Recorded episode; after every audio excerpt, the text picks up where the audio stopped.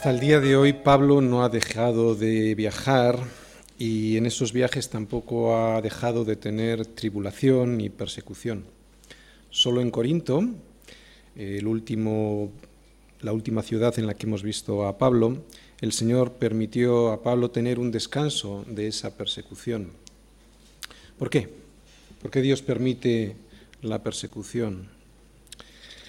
La respuesta es una locura para el mundo porque Dios nos ama. Lo vimos ya en su día, no lo voy a volver a repetir en Romanos 5, versículos del 3 al 5, dice ahí, porque nos ama. ¿Pero para qué? Bueno, pues para llevarnos a un sitio mejor. Lo que nos ocurre hoy siempre nos prepara para mañana, y lo de mañana siempre será algo mucho más grande en la obra de Dios para nuestra vida. Así que como vimos el domingo pasado, no temas, si no habla y no calles, porque cuando hables, el Señor estará contigo. Y estará contigo además para llevarte a un sitio cada vez mejor, más alto, más fuerte en el Señor. Ese es el propósito.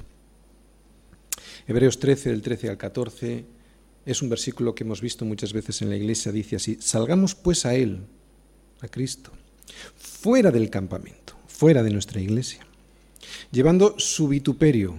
No nos lo esconde la escritura, ¿Qué es llevar el vituperio? Pues llevando la tribulación que significa ser discípulo de Cristo.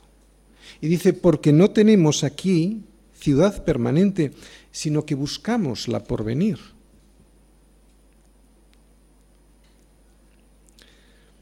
Porque anhelamos nuestra ciudadanía que está en los cielos, es lo que nos está diciendo. No temas, habla y no calles, porque de cualquiera de las maneras, sabes, todo lo que tenemos aquí se va a acabar y no te vas a llevar nada. Así que aprovecha el tiempo, mi hermano. Aprovecha el tiempo que Dios te ha dado para sembrar en el reino de los cielos, en lo eterno, en lo que nadie te podrá quitar, en aquello que nunca será destruido.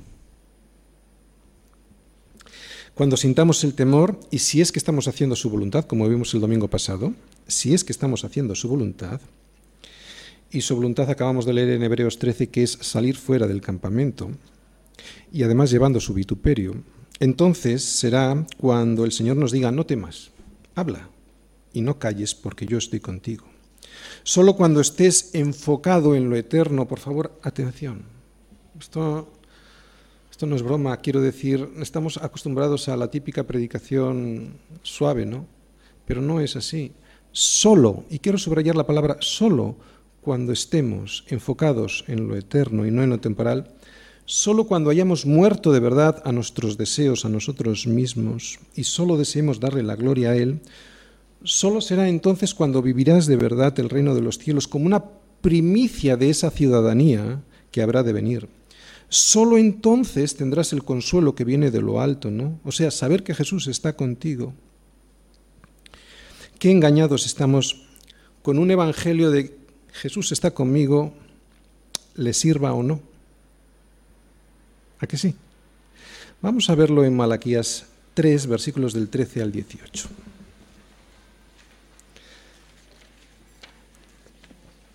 Malaquías 3, recordad, es el último libro del Antiguo Testamento. Malaquías 3, versículos del 13 al 18. Fijaros, ahí el Señor, a través de Malaquías, nos hace una diferencia entre los dos tipos de personas que existen en este mundo entre el justo y el malo. O sea, que no hay buenos y malos, todos son malos. Solo hay justos e injustos o, como dice ahí, justos y malos. Fijaros, versículo 13. Está hablando el Señor, ¿vale? A través de Malaquías. Vuestras palabras contra mí han sido violentas, dice el Señor. Y dijisteis, está hablando de los malos, ¿de acuerdo? Y dijisteis, que hemos hablado contra ti. Sigue diciendo el Señor, habéis dicho, por demás es servir, quiero que subraye esta palabra, por demás es servir a Dios. ¿Qué aprovecha que guardemos su ley y que andemos afligidos en presencia del Señor de los ejércitos? Decimos pues ahora, bienaventurados son los soberbios y los que hacen impiedad. No solo son prosperados, sino que tentaron a Dios y escaparon. Entonces los que temían a Jehová, o sea, los justos, los que han puesto su confianza en Él, fíjate lo que decían, hablaron cada uno a su compañero y Jehová escuchó y oyó, y fue escrito libro de memoria delante de Él para los que temen al Señor y para los que piensan en su nombre. Y dice el Señor, y serán para mí especial tesoro, ha dicho Jehová de los ejércitos, en el día que yo actúe. Y los perdonaré como el hombre que perdona a su hijo. Punto. ¿Dice eso? No, no hay un punto, ¿verdad? Y los perdonaré como quién? Como el hombre que perdona a su hijo que le sirve. Entonces os volveréis y discerniréis la diferencia entre el justo y el malo. Fíjate lo que dice ahí, entre no el que canta, ni el que viene a la iglesia. Eso es secundario. Eso es el, eso es el fruto, eso es el resultado de qué? Entre servir a Dios y el que no le sirve. Quiero que volvamos a leer el último versículo, ¿vale? Para no engañarnos. Entonces os volveréis y discerniréis. Cuando el Señor actúe en el tiempo del juicio, ¿no? Os volveréis y discerniréis la diferencia entre el justo y el bueno, no, entre el justo y el perdón, entre el, entre el bueno y el malo, no, y entre el justo y el malo, entre el que sirve a Dios y el que no le sirve. La Biblia no hace diferencias entre buenos y malos porque todos son malos, hace diferencia entre justo e injusto. El injusto el que no acepta a Jesucristo para ser justificado y el injusto el que no le acepta, ¿no? Los dos son malos, uno acepta el sacrificio vicario de Jesucristo, por eso es llamado en la Escritura justo, pero no por sus propias justicias, sino porque ha sido justificado, y el otro, que es igual de malo, pero no ha sido justificado porque no ha aceptado el sacrificio vicario de Cristo. ¿no? Por eso digo que engañados estamos con un evangelio de un Jesús que está conmigo, le sirva o no. Jesús está conmigo, sí, pero como el, si soy como el hijo que le sirve, ¿de acuerdo? Bien, los últimos versículos que vimos el domingo pasado fueron los siguientes. Fijaros, 18-19 dice así, y llegó a Éfeso, ¿quién Pablo? Y llegó a Éfeso y los dejó allí, ¿a quién? Pues a Aquila y a Priscila, ¿no? Y entrando en la sinagoga discutía con los judíos, los cuales le rogaban que se quedase con ellos por más tiempo, mas no accedió, sino que se despidió de ellos diciendo, es necesario que en todo caso yo guarde en Jerusalén la fiesta que viene pero otra vez volveré a vosotros, si Dios quiere, y zarpó de Éfeso. Esto fue lo último que vimos el domingo pasado, y vimos que después de año y medio en Corinto, porque Pablo estuvo año y medio en Corinto, Pablo abandonó la ciudad acompañado por Priscila y Aquila y se dirigió a Éfeso cruzando el mar Egeo. Vamos a verlo en el mapa para recordarlo. ¿Veis que salió de Corinto, donde estuvo año y medio, cruzó el mar Egeo, y se fue hasta Éfeso. Allí es donde hemos visto lo último del domingo pasado, entró en la sinagoga de los judíos, ellos le pedían que se quedase y Pablo dijo que no, que tenía que marcharse a Jerusalén, ¿de acuerdo? Pero dejó en, Éfeso a Priscila y Aquila, ¿vale? Vamos a, a tener esto en mente porque esto es lo que vamos a ver a partir de ahora.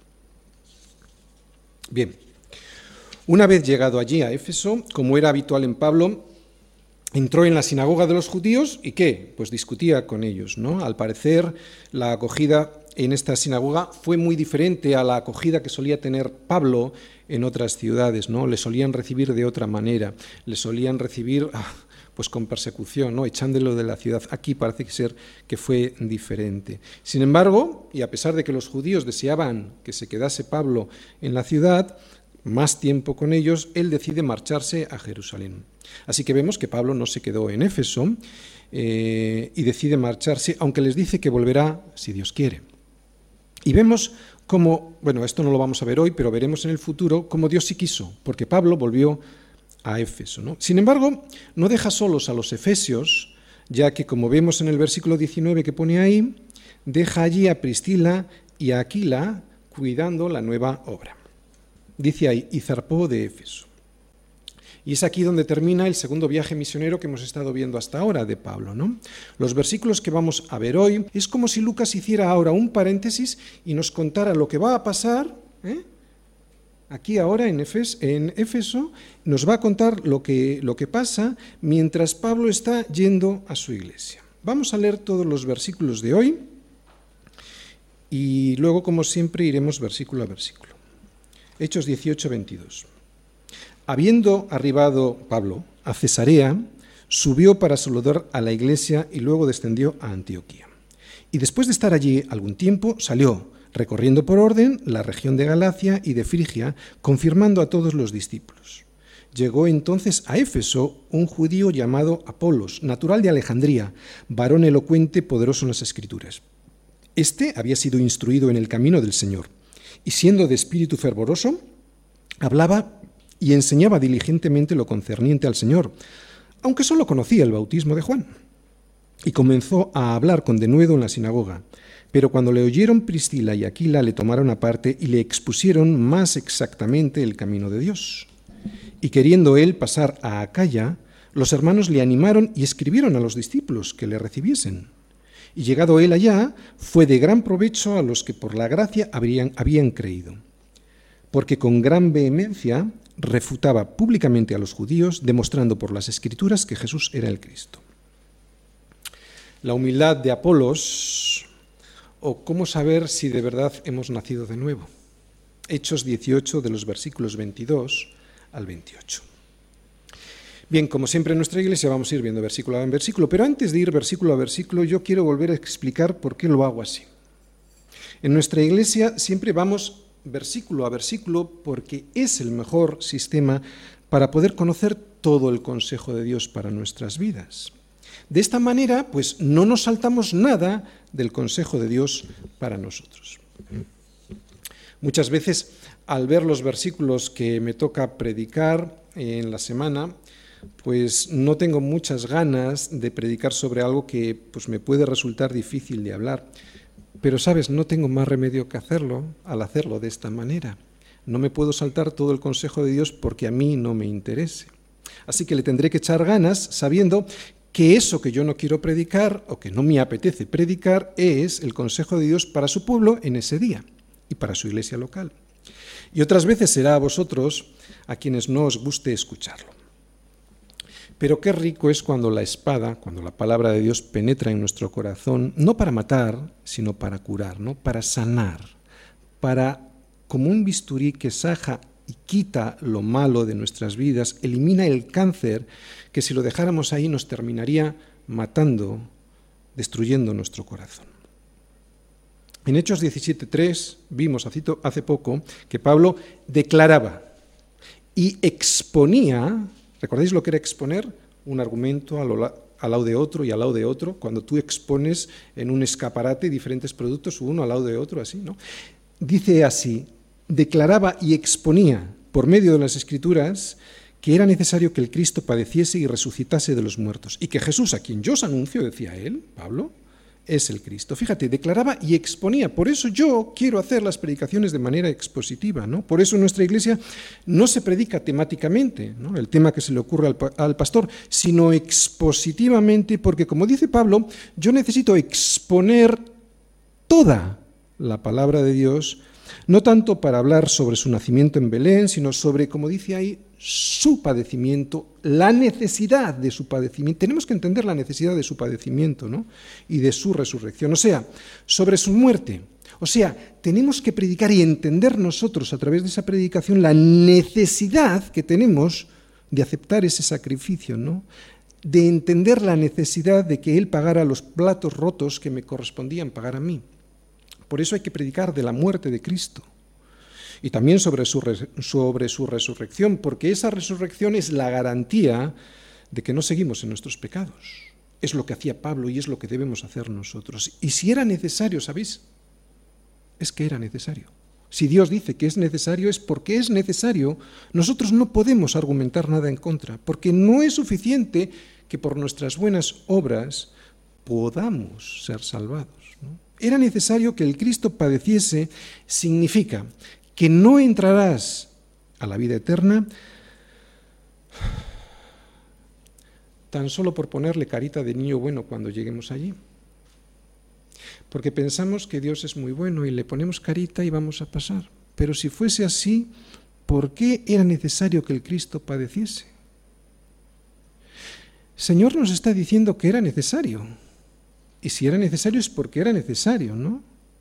Porque si no fuera necesario, qué tontería cometió el Padre al enviar al Hijo haciéndole padecer lo indecible, ¿no?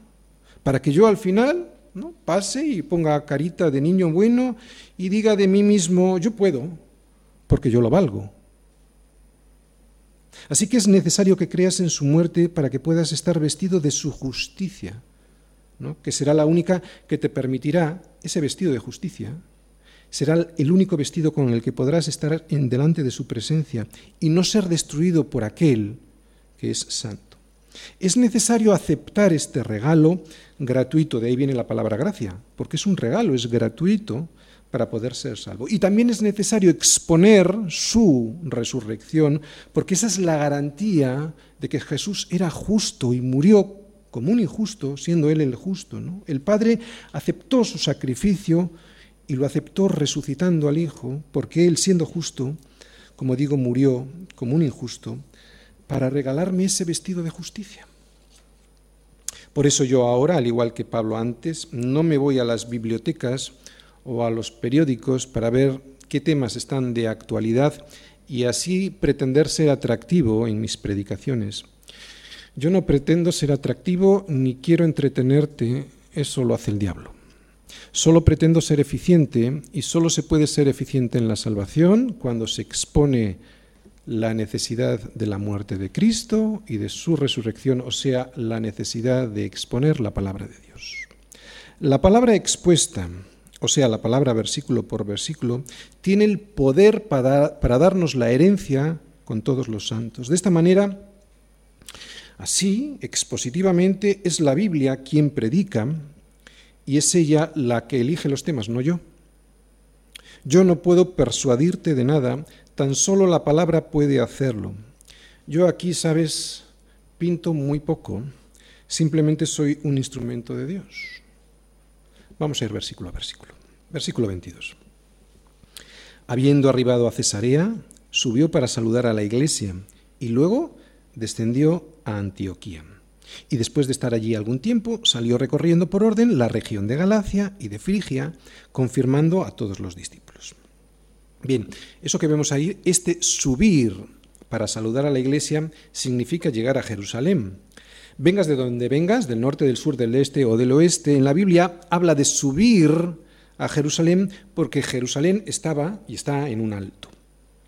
Llega pues a Cesarea, ¿de acuerdo? Que es el puerto más cercano que hay antes de llegar a Jerusalén. Y llega a Jerusalén y saluda allí a la iglesia. Probablemente aprovecha para hacer su voto, ¿os acordáis el domingo pasado hablábamos de un voto? Y desciende, claro, está en Jerusalén, por lo tanto desciende hacia su iglesia. ¿Os acordáis cuál es su iglesia? Antioquía de Siria, ¿vale? Vemos que después de estar un tiempo en Antioquía de Siria, va a salir a hacer, para comenzar, su tercer viaje misionero. Algo que hoy no vamos a ver, y aparentemente en este viaje Pablo salió solo, o por lo menos aquí el escritor Lucas no nos dice que salió acompañado. ¿no? Y dice ahí que su intención va a ser confirmar a las iglesias. El propósito de Pablo nunca fue eh, irse de vacaciones o de disfrutar un tiempo de visitas con los amigos, aunque sin duda esto también ocurrió, sin duda, y disfrutó de ello, ¿no? Pero no, vemos que su pasión siempre es el Evangelio. Y en este caso, el propósito del tercer viaje consistió en confirmar en la fe a aquellos hermanos que estaban en, las iglesias de Asia Menor, concretamente en la región de Galacia y de Frigia. Estas iglesias estaban, como, como digo, en Asia Menor, ya las había ido a, vamos a decir, fundar en los viajes anteriores y estaban en el lugar que hoy se conoce como Turquía. Él llevaba ya mucho tiempo sin verlos, los añoraba, y quería estar con ellos. Pero el verdadero interés de Pablo es que ellos fueran fortalecidos en el Señor. O sea, ¿qué es ser fortalecido en el Señor? Crecer en el Señor. ¿De acuerdo? Ahora vienen los versículos del 24 al 28, que es lo que vamos a ver en profundidad hoy. Pero, y vamos a ver lo que pasa ahí en esos versículos, lo que le pasa a un tal Apolos, ¿vale? Y lo que le pasa a Apolos en una ciudad que se llama Éfeso. Y esto lo que vamos a ver, como os he dicho antes, es mientras Pablo está viajando por las regiones de Galacia y de Frigia. O sea, que lo que vamos a ver hoy ocurrió de manera paralela al inicio del tercer viaje misionero que veremos el próximo domingo, ¿de acuerdo? Es como si Lucas hiciera un paréntesis y dijera, y ahora os voy a explicar lo que pasó en Éfeso mientras Pablo está iniciando su tercer viaje misionero. Y comenzamos con el versículo 24, a ver qué ha pasado. Llegó entonces a Éfeso un judío llamado Apolos, natural de Alejandría, varón elocuente, poderoso en las escrituras. Este había sido instruido en el camino del Señor y siendo de espíritu fervoroso, hablaba y enseñaba diligentemente lo concerniente al Señor, aunque solamente conocía el bautismo de Juan. Bien, Alejandría. Alejandría estaba en Egipto y era la segunda ciudad en importancia en el Imperio Romano. La ciudad estaba repleta de gentes de diferentes naciones, en la que también había muchísimos judíos, en los cuales pues no hablaban ya la mayoría el hebreo, sino el griego. De hecho, fue en Alejandría donde se tradujo lo que hoy nosotros conocemos como el Antiguo Testamento del hebreo al griego, ¿no? Lo que se conoce por la Septuaginta. ¿Para qué se tradujo del hebreo al griego? Bueno, pues porque había muchos judíos en la diáspora que ya no conocían su idioma y que hablaban en griego para que pudiesen estudiar y leer las escrituras, ¿de acuerdo? Pues se hizo allí en Alejandría, así que era una ciudad culturalmente muy próspera. Alejandría, como digo, es una ciudad culturalmente muy importante. De hecho, era allí donde estaba la famosa biblioteca de Alejandría, biblioteca ya desaparecida más o menos sobre el siglo III o IV de nuestra era. Así que así era Alejandría, ¿no? La ciudad de un tal Apolos que hoy vamos a conocer. Por lo tanto, Apolos era un judío alejandrino que llega a la ciudad de Éfeso, ¿vale? De Egipto va a llegar a Asia Menor. Ciudad donde se habían quedado, ¿recordáis? Priscila y Aquila para continuar la obra que Pablo dejó cuando se marchó a Jerusalén. Lucas dice de él que era un varón, primero, elocuente. Y eso quiero que os fijéis en todas las características de Apolos porque son muy importantes luego para saber realmente la característica más importante. Dice que era elocuente y eso significa que era alguien de verbo fácil, que era alguien también erudito. O sea, que Apolos era una persona que sabía cómo hablar y de qué hablar. Y normalmente la gente así, sabes, es de una posición social elevada. También dice Lucas que era poderoso en las escrituras, o sea, que era alguien muy capaz de explicar con eficacia las escrituras porque dominaba el conocimiento de la ley y de los profetas. Todavía no se había eh, escrito el Nuevo Testamento, cuando hablamos en las escrituras, eh, concretamente en Hechos de las escrituras, está hablando evidentemente de la ley y los profetas. Además dice que había sido instruido en el camino del Señor. E instruido significa que alguien le había enseñado a Apolos sobre la vida de Jesús. O sea, Apolos no era alguien que había leído por encima algo sobre Jesús o que había oído historias. No, no, había sido instruido y eso significa que había unos maestros que le habían enseñado, ¿de acuerdo? Y que le habían enseñado que Jesús era el Mesías. También era alguien de espíritu, dice ahí, fervoroso, o sea, alguien con celo, no alguien pasivo, ¿vale? No alguien que le da lo mismo 8 que 80, ¿no? Era alguien fervoroso, no. Apolos le hervía la sangre cuando hablaba del Señor Jesús, porque él había visto el cumplimiento de las escrituras en Jesús. También dice ahí que hablaba y enseñaba diligentemente lo concerniente al Señor. O sea, que sabía la vida de Jesús con precisión, con exactitud, no sólo de una manera aproximada, era todo un personaje, Apolos, ¿eh? O sea, además de saberla con precisión, la enseñaba de la misma manera. Era un chico vamos a decir, perfeccionista, hoy podríamos decir, ¿no? Detallista. Apolos, pues, tiene, tenía un montón de virtudes y alguna más que luego analizaremos. Sin embargo, Apolos tenía un problema. Aunque tiene cierto conocimiento, no tiene el conocimiento completo. Parece ser que él no sabe que el Mesías ya había llegado y que había cumplido su misión al morir en una cruz y que había resucitado enviándonos el Espíritu Santo, porque como dice en el versículo 25 al final, dice, solamente conocía el bautismo de Juan. Vamos a resolver dos preguntas sobre esto último que vemos.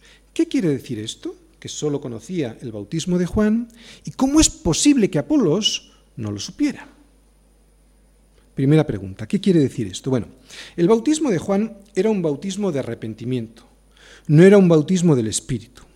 Juan el, bautismo, el Bautista, ¿qué hacía? Predicaba el arrepentimiento. ¿Para qué?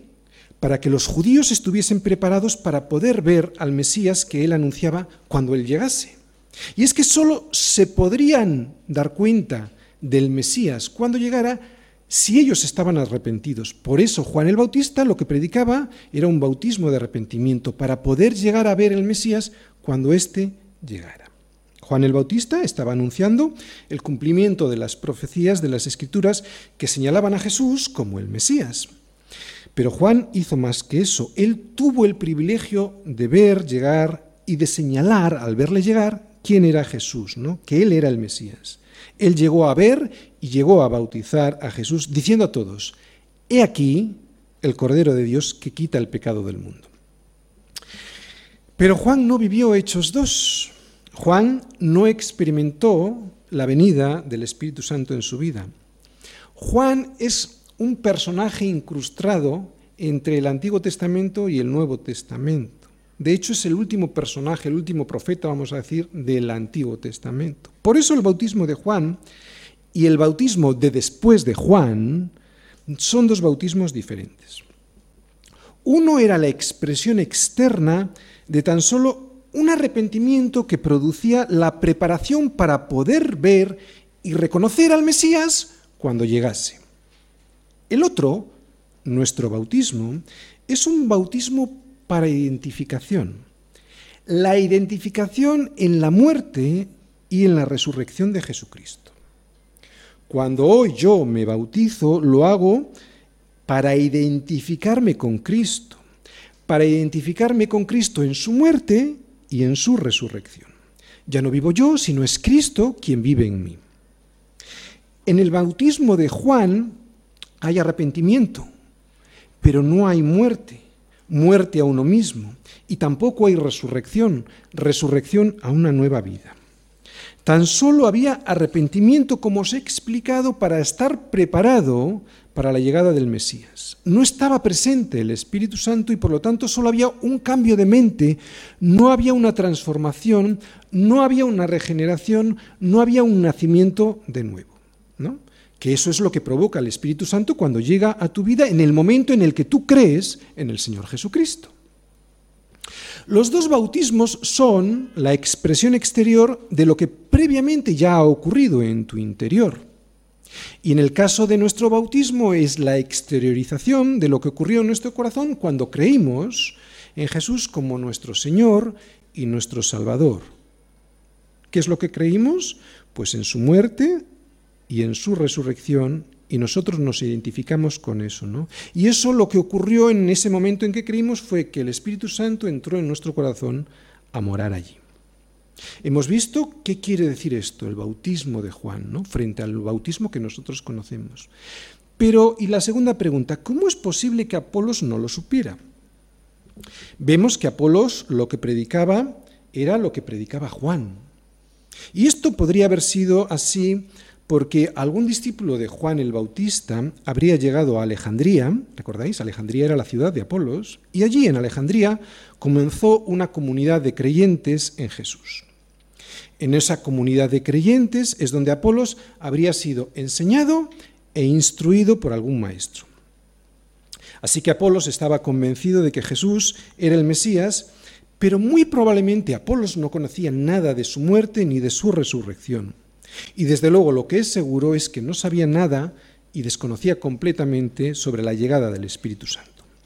Por eso también él, Apolos, desconocía la, experiencia espiritual que se había producido en la iglesia y que nosotros hemos visto en Hechos 2, ¿no? y por lo tanto desconocía todo lo que ello conllevaba de dones, de capacidades espirituales y de poder. Por lo tanto, lo que predicaba Apolos era verdad, no estaba predicando una falsa doctrina, pero no era toda la verdad, no era la verdad completa, la verdad que significa el bautismo del Espíritu Santo en un cristiano. Esto es, Cristo viviendo en mí. La diferencia entre la enseñanza que estaba dando Apolos hasta el momento en que se encontró con eh, Priscila y Aquila, ¿no? y la del verdadero cristiano es esta.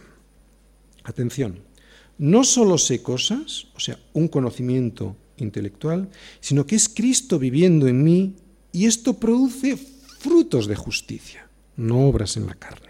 Esa es la diferencia, ¿de acuerdo? Bien, quiero volver a leer Efesios, ya lo hemos visto alguna vez en nuestra iglesia, Efesios 5, para que veamos realmente, fijaros, Efesios 5, ¿qué es ser lleno del Espíritu? Porque mucha gente se lo pregunta, ¿no? Vamos a ver qué es ser lleno del Espíritu. Efesios 5, versículo 16, eh, perdón, versículo 18. En la mitad hacia el final dice, sed llenos del Espíritu. Y dice cómo hay que ser llenos del Espíritu, ¿vale? Hablando entre vosotros con salmos, con himnos y cánticos espirituales, cantando y alabando al Señor en vuestros corazones, o sea, no solo por la boca, sino alabarle al Señor con nuestro corazón, ¿vale? O sea, tener lo que habla nuestra boca es lo que sale de nuestro corazón. Primera cosa, eso es estar lleno del Espíritu.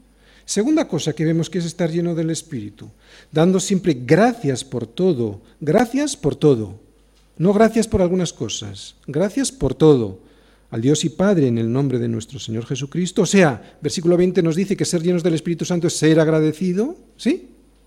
Seguimos. Dice que hay que someterse los unos a los otros en el temor de Dios. ¿Esto qué quiere decir? Pues que no haya soberbia. Versículo 22. Ahora hablan las casadas, que estén sujetas a sus propios maridos como al Señor. ¿Qué implica esto?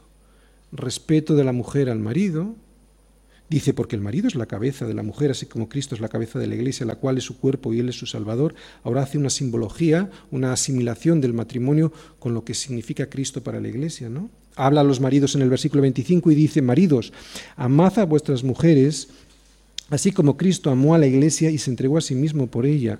¿Y cómo se entregó Cristo? Hasta la muerte, ¿no? Para santificarla, o sea, él la tiene que amar hasta la muerte para llevarla a Cristo, para santificarla, y ella le tiene que tener respeto en sujeción por agradecimiento a ese servicio que le está haciendo. ¿no? no hay nada de feo en estas palabras. Todo lo contrario, esto es ser lleno del Espíritu Santo. Versículo 33. Por lo demás, cada uno de vosotros ame también a su mujer como a sí mismo y, a la, y la mujer respete a su marido. Ahora habla a los hijos. Hijos, obedecer en el Señor a vuestros padres, porque esto es justo. ¿Eh? O sea, la obediencia de los hijos, eso es ser lleno del Espíritu Santo. Y los padres también les habla y dice, no provoquéis a ira a vuestros hijos, sino criadlos en disciplina y amonestación del Señor. Esto es estar lleno del Espíritu Santo. Siervos, obedecer a vuestros amos terrenales con temor y temblor, ¿vale? Cuando estéis sirviendo a alguien en un trabajo, bueno, pues como al Señor, haciéndolo como al Señor, no sirviendo al ojo, versículo 6, como los que quieren agradar a los hombres. Bien, vale, esto es ser lleno del Espíritu Santo. Lo hemos visto y Pablo nos lo dice. Pero ¿cómo puedo ser lleno del Espíritu Santo? ¿Cómo puede salir esto sin que sea una obra en la carne que no puede salir, sino un fruto del Espíritu? Vale, pues Colosenses 3.16. Colosenses 3.16. Estamos analizando qué es ser lleno del Espíritu. ¿sí? Colosenses 3, 3.16. Fijaros, ahí va a decir lo mismo que hemos leído antes, ¿vale? Dice, la palabra de Cristo, y esto es ser lleno del Espíritu Santo, o sea, ya empezamos a saber qué es la llenura del Espíritu Santo, o sea, que la palabra del Señor, esta escritura, more en abundancia en vosotros, ¿vale? O sea, la palabra de Dios que esté presente siempre en nuestro corazón enseñándoos y exhortándoos unos a otros en sabiduría, cantando, mira, y ahora ya empieza a sonar todo igual, cantando con alegría en vuestros corazones al Señor, con salmos e himnos y cánticos espirituales. Versículo 17 al final, dando gracias a Dios, o sea, a ser agradecido. Casadas sujetas a vuestros maridos. Versículo 19, maridos amad a vuestras mujeres. Versículo 20, hijos obedecer a vuestros padres. Versículo 21, padres no exasperéis a vuestros hijos. Siervos, versículo 22, obedecéis en todo a vuestros amos terrenales. ser lleno del Espíritu Santo no es nada esotérico, es poder de Dios y el poder de Dios viene a través de que la palabra more en nuestros corazones. Es bastante más sencillo de lo que algunos han intentado. Mirad, el problema es que complicamos las cosas y buscamos cosas extraordinarias. Es mucho más sencillo, lo estamos leyendo. Los mismos efectos de la llenura del Espíritu Santo son las que dice el mismo Pablo, que es la que, produce la palabra morando en nosotros. ¿Quieres ser lleno del Espíritu Santo? A través de la palabra, a través de la palabra. Es así como lo puedo conseguir. Y antes de continuar con hecho, quiero recordaros que el bautismo no salva, ¿no? porque hemos estado hablando del bautismo de Juan y del bautismo en el Espíritu. El bautismo no salva. Lo que salva es la sangre de Jesucristo derramada en la cruz. Y esa salvación, ¿sabes? Es posible mediante la fe en ese sacrificio perfecto, no por obras mías que pretendan pues completar ese sacrificio. El sacrificio de Cristo es perfecto, me salva a través de la fe si me agarro a ese sacrificio. ¿no? Cuando yo ahora me bautizo, no me bautizo para arrepentimiento y así poder ver llegar al Mesías, sino me bautizo porque ya me he arrepentido y por eso me identifico con mi Señor, me identifico en su muerte, en su sepultura y en su resurrección. Cuando desciendo a las aguas, y yo insisto un poquito en el bautismo porque dentro de dos, tres semanas tenemos bautismos, cuando desciendo a las aguas, eso es lo que significa en griego bautismo, sumergirse en el agua, me identifico con su muerte, ya no vivo yo, mas vive Cristo en mí, no son mis deseos, no pretendo yo ser el dueño de mi vida, no ya yo quiero hacer de mi vida lo que se me ocurre, mis proyectos personales, sino solo deseo que Cristo guíe mi vida, ¿no? Pues me identifico con su muerte, me identifico con su sepultura, dejo en el fondo del agua mi antigua naturaleza y también me identifico con su resurrección, ¿no? Naciendo a una nueva vida de poder en el Espíritu Santo. Simbólicamente hablando, salimos del agua revestidos de una nueva naturaleza. Y digo simbólicamente hablando porque eso, el nuevo nacimiento ya ocurrió efectivamente en el momento en el que creímos en la sangre derramada de Jesucristo en la cruz por nuestros pecados. Gálatas 3, 27 nos dice Pablo lo siguiente. Porque todos los que habéis sido bautizados en Cristo, de Cristo estáis revestidos. Esta es nuestra nueva vestidura. Fijaros, la vestidura que nos dará acceso al reino de los cielos y desde ya mismo. Y es que, ¿sabes? En las bodas del Cordero nadie va a poder disfrutar si es que no se ha puesto el vestido que el rey nos ofrece para la ceremonia. Quiero que veas esto que te acabo de decir en palabras del propio Jesús en Mateo 22. Vamos a Mateo 22.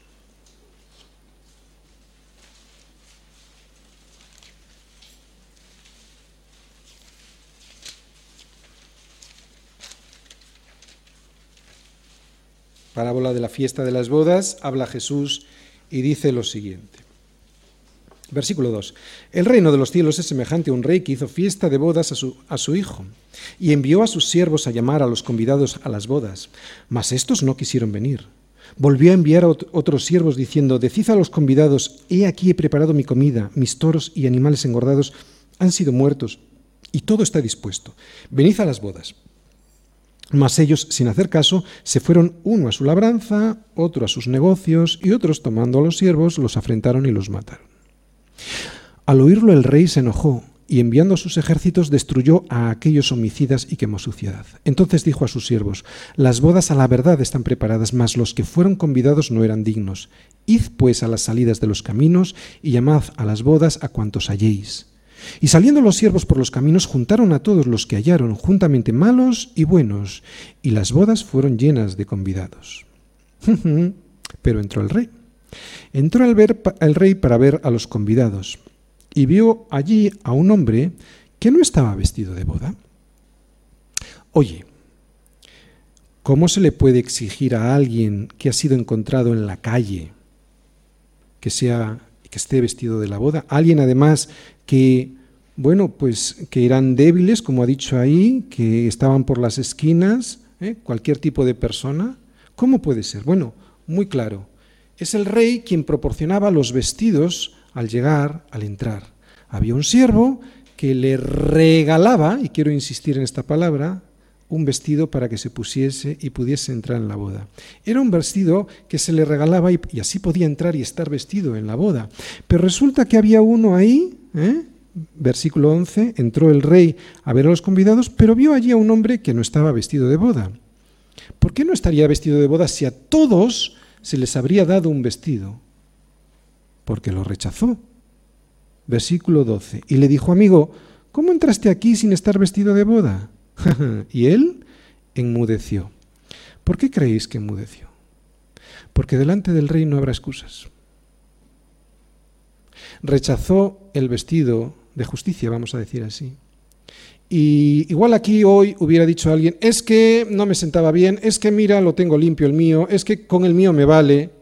Este enmudeció, que será lo que ocurra en aquel día cuando no esté la gente vestida de su justicia, ¿no? Enmudeció. Y entonces el rey dijo a los que servían, atadle de pies y manos y echadle en las tinieblas de afuera, y allí será el lloro y crujir de dientes, porque muchos son los llamados y pocos los escogidos. Así que solo podremos entrar en las bodas del Cordero si aceptamos ese traje de justicia que es Jesucristo, como hemos visto en Mateo 22, traje ofrecido por el Padre a todos aquellos que andábamos perdidos y desamparados, sin nada con lo que poder presentarnos delante del Rey, presentarnos dignamente a una boda como la del Cordero. Traje que provoca, ahora sí, frutos de justicia y no obras en la carne. Fíjate que esto mismo es lo que dice Apocalipsis, en las bodas del Cordero, Apocalipsis 19, del 7 al 8, dice así, Gocémonos y alegrémonos y démosle gloria, porque han llegado las bodas del Cordero, y su esposa se ha preparado, su esposa somos tú y yo, y a ella se le ha concedido que se vista de lino fino, limpio y resplandeciente, porque el lino fino es las, es las acciones justas de los santos. Bien, ¿qué leemos ahí en las bodas del Cordero? Pues que ese lino fino se recibe como un regalo, como un don. Por eso dice ahí que nos ha sido concedido, exactamente igual que yo os expliqué en Mateo 22. Esto que puedes ver en Apocalipsis es el contraste gráfico de la diferencia entre la gran prostituta, que está vestida de forma escandalosa, provocativa y llamativa, y la esposa, que recibe un traje de lino resplandeciente y limpio. Y es ese traje de justicia, que es mi revestimiento en Cristo, el que provoca las acciones justas que son las únicas que serán aceptadas por el Padre. Esta es nuestra nueva vestidura sin la cual será imposible entrar en las bodas del Cordero. ¿Y cómo se me ha cómo se me puede conceder a mí esta gracia, ¿no? Este regalo de estar revestido de Cristo. O mejor dicho, porque esta es la gran pregunta para los cristianos, ¿vale? Vamos a hacernos esta, esta pregunta es clave hoy. No como se me ha concedido, porque eso ha sido por amor y es algo que no podremos entender, entender nunca, no, sino ¿cómo sé si me ha sido concedido ese vestido? Porque aquí podríamos estar todos engañados, ¿no? Digo que esta pregunta es muy importante para no estar toda la vida engañando, engañado yo pensando que soy cristiano cuando simplemente soy un religioso. Bien, pues si produzco frutos de justicia y no obras en la carne, si me crucifico todas las mañanas cuando me levanto matando mi carne y matando mi yo, para que solo sea Cristo viviendo en mí. Frutos de justicia y frutos en la carne. ¿Qué son los frutos de justicia? Es dar sin esperar recibir. Esto es antinatural. Esto no es natural. Esto la carne no lo produce. Cuando tú das estás esperando recibir algo. Bueno, frutos de justicia es dar sin esperar recibir exactamente igual que hizo Cristo con nosotros, ¿no? Y las obras en la carne es dar esperando recibir mínimo otro tanto. Vamos a intentar entenderlo un poquito mejor con una imagen culinaria. A ver si lo entendemos mejor así. Imagínate un plato de huevos con jamón, ¿de acuerdo? En ese plato la gallina está involucrada, pero el cerdito está comprometido. La gallina ha puesto algo de sí misma, se ha involucrado, pero no se ha dado. Es como cuando yo vengo a la iglesia y participo de la alabanza o de los discipulados, todo eso está muy bien, no digo que no, de los discipulados, me involucro en, en algo, pero no me doy a mí mismo. El cerdito, sin embargo, ha dado su vida para contribuir al plato. No solo se ha involucrado poniendo algo de sí mismo, algo suyo, sino que se ha dado a sí mismo muriendo. No se puede vivir una vida cristiana sin morir a uno mismo. No se puede vivir una vida cristiana en la carne, es imposible. Durarás dos días y no más. Si eres así, un cristiano carnal, concepto que yo no creo que exista porque a mí cristiano y carnal es una contradictio in terminis, o sea, una contradicción en los propios términos. No se puede ser cristiano y carnal, porque un cristiano es espiritual, ¿no? Pero bueno, para, para entendernos, si eres así un cristiano carnal y estás en una iglesia en la que no se predica la palabra, bueno, pues podrías estar viviendo así año tras año, ¿no? Pero como llegues a una iglesia bíblica en la que se predica la palabra, una iglesia donde el pastor te confronta con la palabra, entonces solo tendrás dos opciones o te arrepientes y mueres, ¿no? Comprometiéndote, o te marchas de allí porque no lo soportas. No lo soportas, ¿no? No soportas morir. Como mucho querías involucrarte en la alabanza, en los discipulados, en el culto, en la comunión unos con otros, ¿no? Pero no darte a los demás. ¿Vale? ¿Recordáis la pregunta que yo os hacía? ¿Cómo podemos saber si realmente hemos nacido de nuevo? Pues si estamos muertos a nosotros mismos. Tan sencillo y tan difícil, ¿no? Muerto a tus deseos personales, a tu propia opinión, por llevar al otro a Cristo. Y muy probablemente esto era lo que le faltaba al mensaje de Apolos, ¿no? Él estaba muy instruido en las escrituras, pero se había identificado con el bautismo de Juan y no con el bautismo de Cristo, que es un bautismo en el Espíritu que hace que te mueras, no, no que te mueras, no, que mueras a ti mismo y resucites a una nueva vida.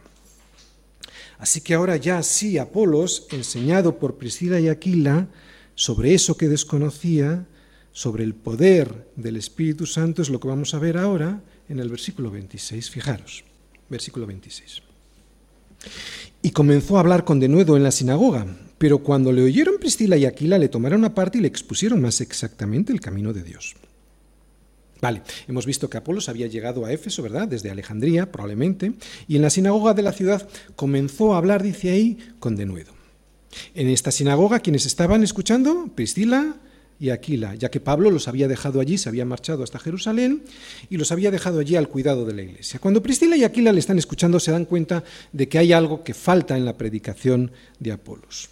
Ellos se dan cuenta que Apolos habla con denuedo, sí, pero que no tiene toda la, toda la información concerniente a la llegada del Espíritu Santo. ¿Cómo se habrán dado cuenta de esto? Lucas no lo dice, así que uno se lo tiene que imaginar. Yo pues me intento poner en el lugar de Priscila y de Aquila en esa sinagoga escuchando. Y si yo oigo una predicación sin el poder del Espíritu Santo, me doy cuenta enseguida. Así que muy probablemente Apolos hablaría con denuedo, sí, pero sin el poder del Espíritu Santo. Y nosotros sabemos lo que nos dijo Jesús sobre la labor del Espíritu Santo. Jesús nos dijo que cuando viniese el Espíritu Santo, Él, el Espíritu Santo, nos convencería al mundo de pecado, de justicia y de juicio. Así que muy probablemente Apolos, aunque hablara de pecado, el bautismo de arrepentimiento, no estaría hablando ni de justicia ni de juicio.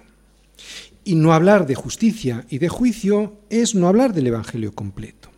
Y eso sería muy probablemente lo que Priscila y Aquila les estaría chirriando en los oídos cuando estaban escuchando la predicación de Apolos.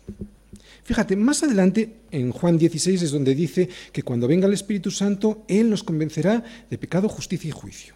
Y en los siguientes versículos, en Juan 16, 8 es esto, en Juan 16, 9 dice, de pecado, porque ahí el Señor nos sigue explicando qué es pecado, justicia y juicio. Fijaros, de pecado, por cuanto no creen en mí. Oye, ¿qué es pecado? Pues no creer en Jesucristo. Lo otro son las consecuencias del pecado. ¿De qué nos viene a convencer el Espíritu Santo? Primero, de pecado, por cuanto no creen en mí. Y eso es lo que estaría predicando muy probablemente Apolos, que creyesen en Jesucristo. Pero el Espíritu Santo nos convence de más cosas, de justicia y de juicio. Dice el versículo 10, de justicia, y nos lo explica, por cuanto, al, por cuanto voy al Padre y no me veréis más. Así que justicia es Cristo resucitado. ¿Os dais cuenta? Y esto es lo que ya Apolos no estaría predicando. Y versículo 11 de Juan 16, 8, perdón, de Juan 16, versículo 11 dice así, y de juicio, por cuanto el príncipe de este mundo ha sido ya juzgado.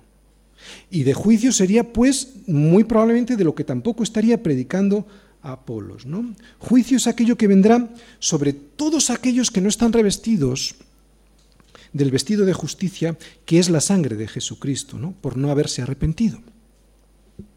Y este tipo de predicación en el pasado ha ocurrido, pasa y, y pasará en el futuro, ¿no?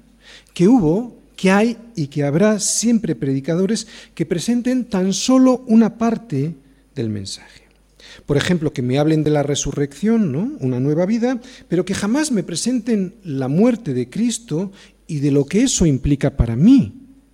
¿Qué implica para mí la muerte de Cristo? Bueno, pues que si yo quiero resucitar con Él, primero tendré que morir juntamente con Él, exactamente igual con Él.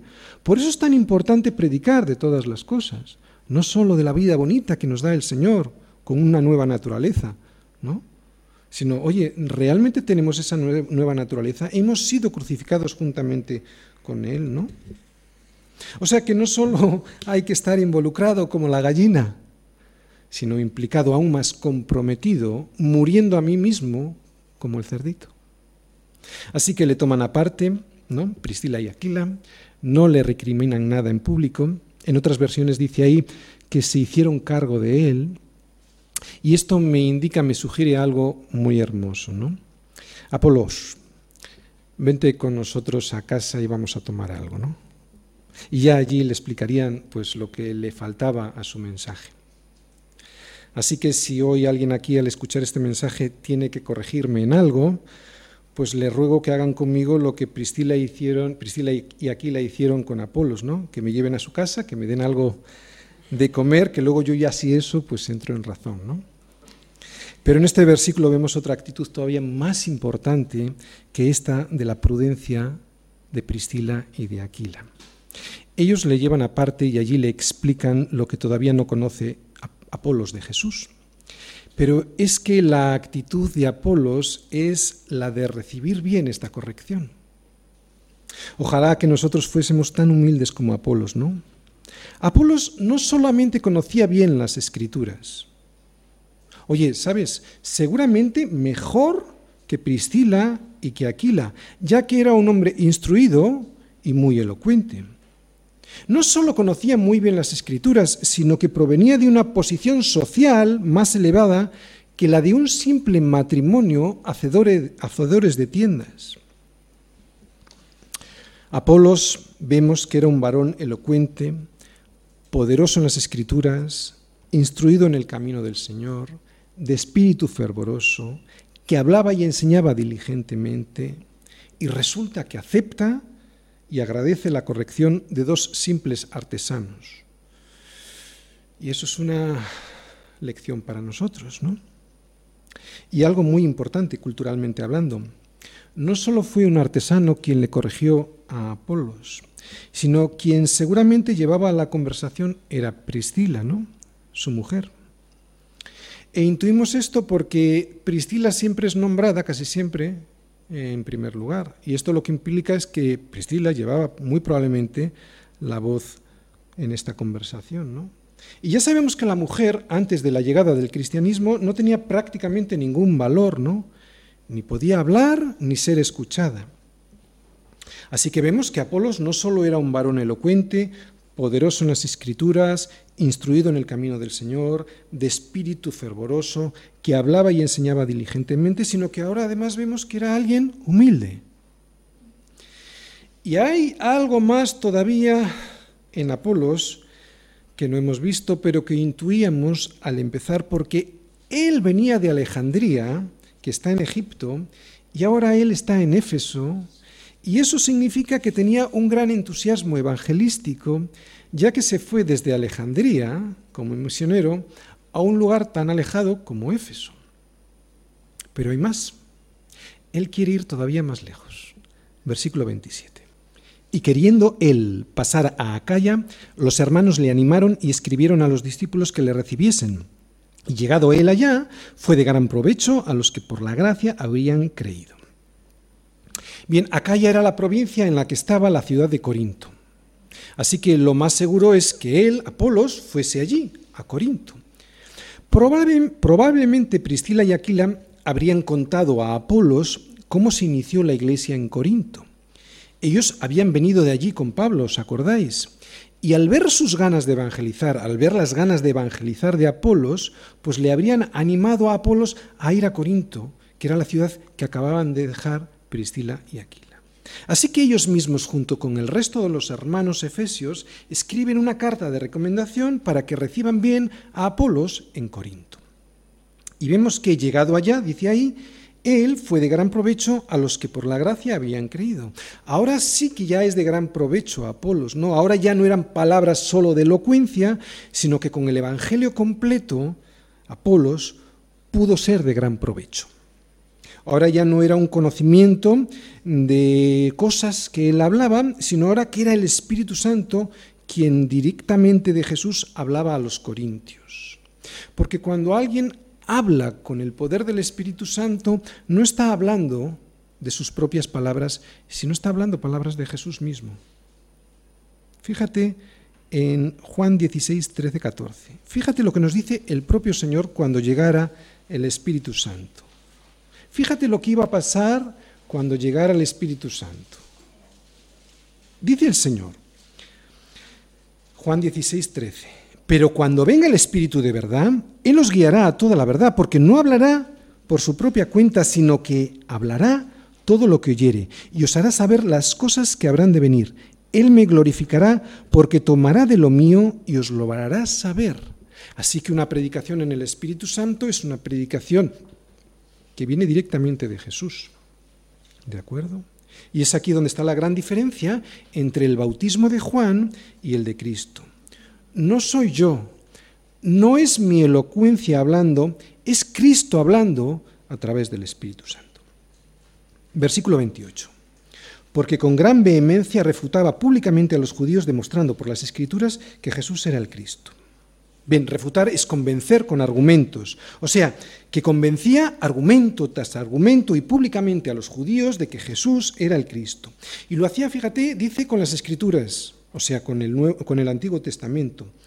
Solo se puede convencer de que Jesús es el Cristo a través de las Escrituras. No lo intentes con tu testimonio personal, ¿de acuerdo? Si hay alguien que no cree en el Dios de la Biblia, entonces, como hemos visto en otras veces en Hechos, comienza explicando cómo es y quién es el Dios creador de todas las cosas. Pero una vez llegado ahí, solo se le puede convencer a alguien de que Jesús es el Cristo a través del poder de las Escrituras, a través del poder del Evangelio, no con canciones, gospel, ni con testimonios. No me avergüenzo del Evangelio, porque es el Evangelio el que tiene qué? Poder. ¿De quién? Del pastor. No, de Dios, dice. ¿Para qué? ¿Para pasarlo bien y oír una canción? No, para salvación, dice Pablo en Romanos. Resumen. El conocimiento que es tan necesario para que el pueblo no perezca, y lo hemos dicho muchas veces en esta iglesia, te puede hacer cada vez más humilde o te puede llegar a envanecer.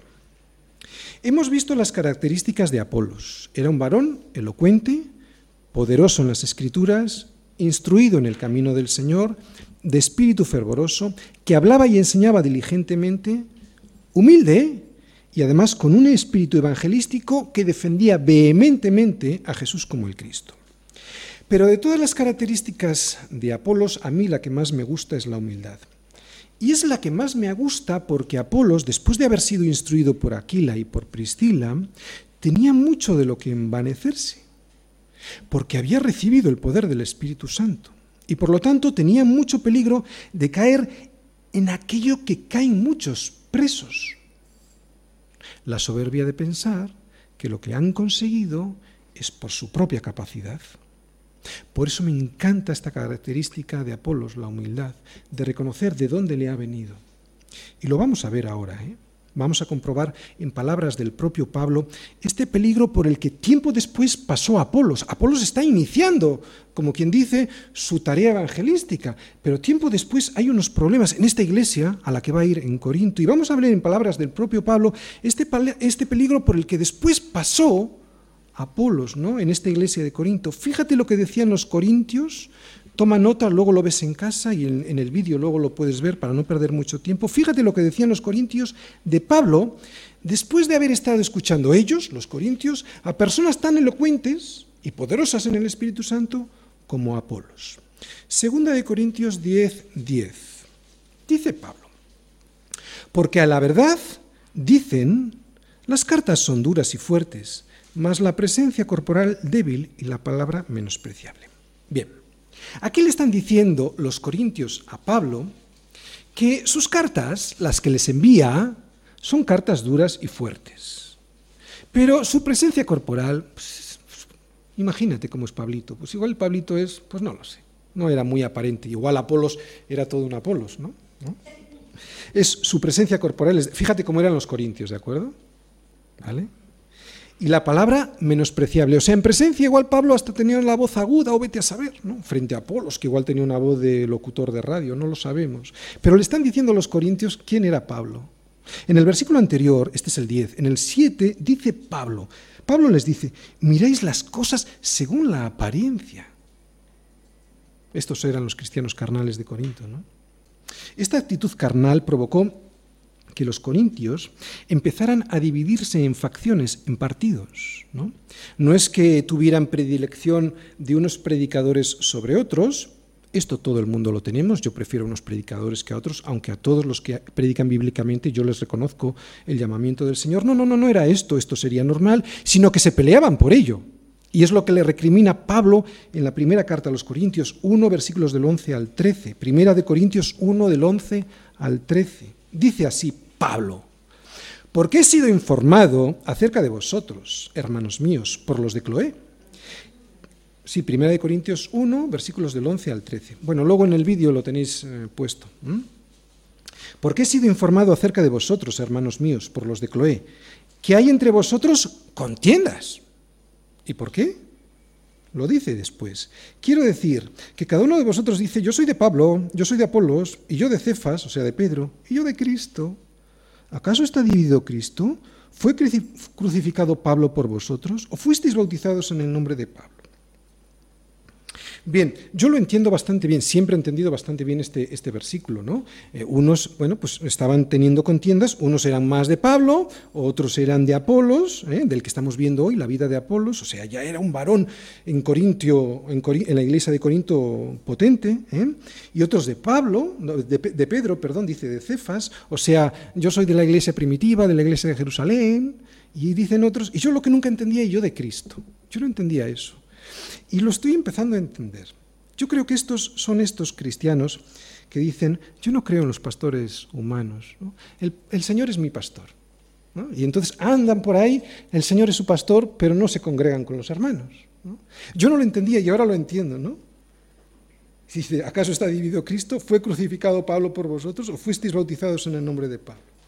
Primera de Corintios 3, un poquito más adelante, versículos del 3 al 7 sigue diciendo, porque sois carnales. Pues habiendo entre vosotros celos, contiendas y disensiones, ¿no sois carnales y andáis como hombres? Porque diciendo el uno, yo ciertamente soy de Pablo, y el otro, yo soy de Apolos, ¿no sois carnales? ¿Qué pues es Pablo y qué es Apolos? Servidores por medio de los cuales habéis creído. Y eso según lo que a cada uno se le concedió del Señor. Yo planté, claro, él abrió la iglesia en Corinto. Apolo regó, fue allí, ahora lo estamos viendo, que Apolo se va a ir a Corinto, ¿no? Pero el crecimiento lo ha dado Dios, así que ni el que planta es algo, ni el que riga, sino Dios que da el crecimiento.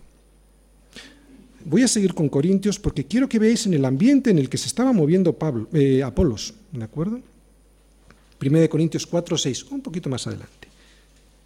Pero esto, hermanos, lo he presentado como ejemplo en mí y en Apolos por amor de vosotros, para que en nosotros aprendáis a no pensar más de lo que está escrito, no sea que por causa de uno, o sea, de Apolos o de Pablo o de Cefas, os envanezcáis unos contra otros. Bien. ¿Tú crees que Apolos no se habría enterado de todo esto que estaba sucediendo? ¿Que había gente que hablaba mal de Pablo? Claro que lo sabía.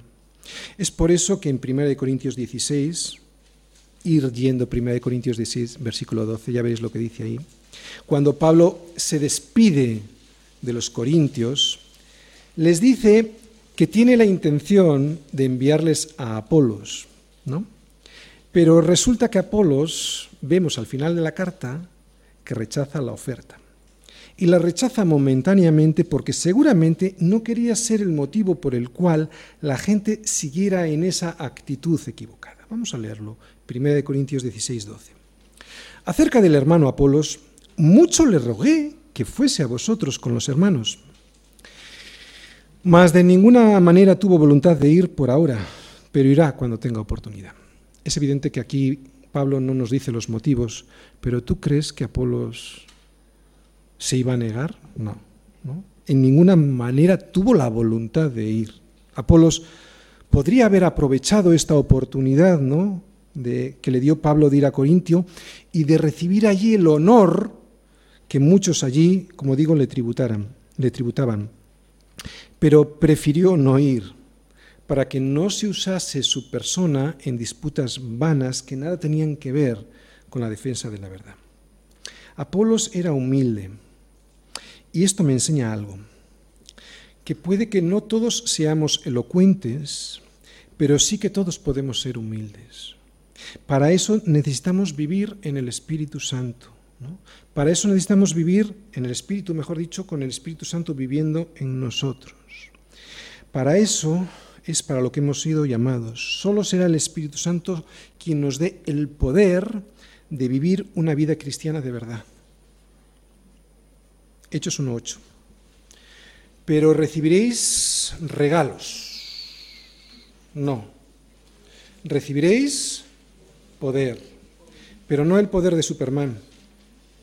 Ahora que está de moda tanto Superman, ¿vale? Poder cuando yo he venido sobre vosotros el Espíritu Santo Ay, mira, aquí tienes para qué recibirás poder. para ser testigo. Es que la escritura, cuando solo tomamos lo que nos interesa, tendremos poder. Sigue leyendo. ¿Vale? Y serás testigo. Esto es para lo que necesitas el poder. Testigo en Jerusalén, en toda Judea, en Samaria y hasta en el último de la tierra. No intentes vivir la vida cristiana en la carne. Será inútil no solo lo no lo conseguirás, sino que además te llevarás toda la gloria tú y no se la darás a Dios. ¿no? En la carne no hay poder, solo hay poder en el Espíritu. Por eso solo son testigos aquellos que han recibido ese poder. Los otros podrán hablar mucho, incluso podrán cantar mucho y muy bonito, pero nada, de nada, de nada de poder ni en su trabajo, ni en su casa, ni en su vida. Y recibiréis poder. ¿Y cuándo sé que recibiré el poder? Cuando he sido testigo, sé que he recibido ese poder. Por eso puedo decir, porque he recibido un poder que me ha sido otorgado, que no me he ganado, por eso podré decir solideo gloria, pero de verdad, no solo de palabra.